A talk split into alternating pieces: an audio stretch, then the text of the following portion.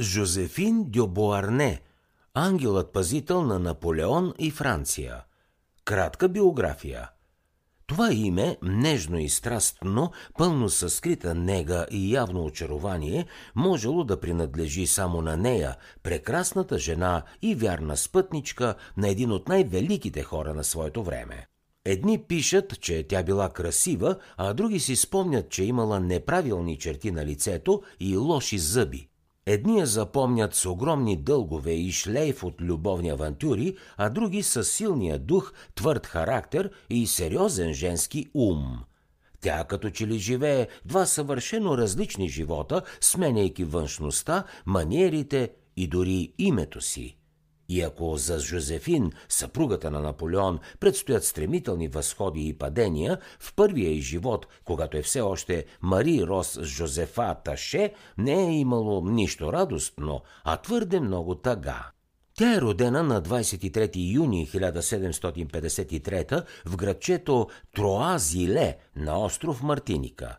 Животът бил скучен, еднообразен и непоносимо провинциален – още от детството, от най-ранни години, Мари Рос мечтая да се измъкне от омразната Мартиника и да отиде в Париж, където да срещне своята съдба. Девойката без връзки, без красота, без богатство можела да се надява само на чудо. И чудото станало – през септември 1779 16-годишната Мари Рос заедно с баща си пристига в Париж, за да се омъжи за Виконт Александър Дюбуарне. Красавецът в ослепителна парадна униформа я поразява в сърцето и Мари Рос предвкусва вечно щастие в най-хубавия град в света.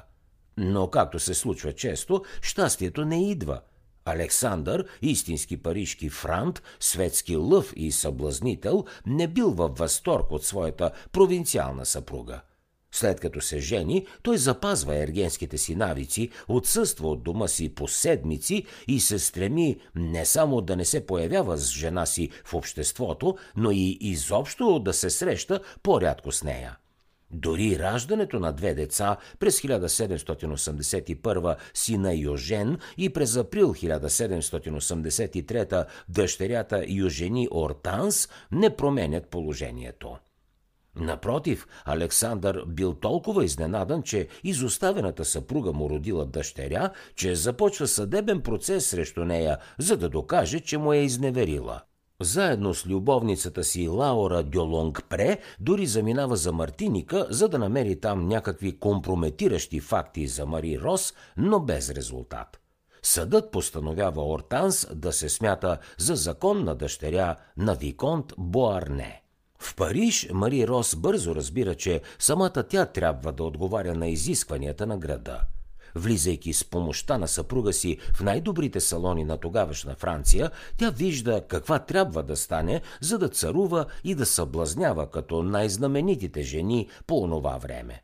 Въпреки, че не била висока, Жозефин се смятала за красавица – за няколко години предишната недодялана креолка Мари Рос Дю Боарне се превръща в ослепителна жена с завладяващо грациозни движения, с обезоръжаваща мекота и незабравим меден глас – за да скрива лошите си зъби, Мари Рос се научила да се смее без да отваря устата си.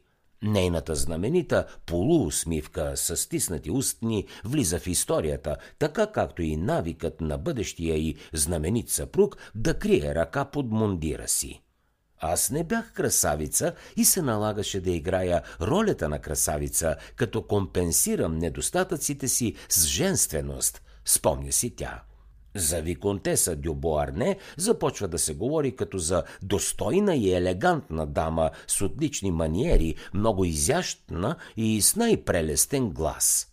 Появяват се първите поклонници и Мари Рос усеща, че е достойна за нещо повече, отколкото да живее скучно, като изпаднала в немилост съпруга. През март 1785 съпрузите се развеждат. За да чуете още резюмета на световни бестселери, свалете си приложението Бързи книги безплатно още сега.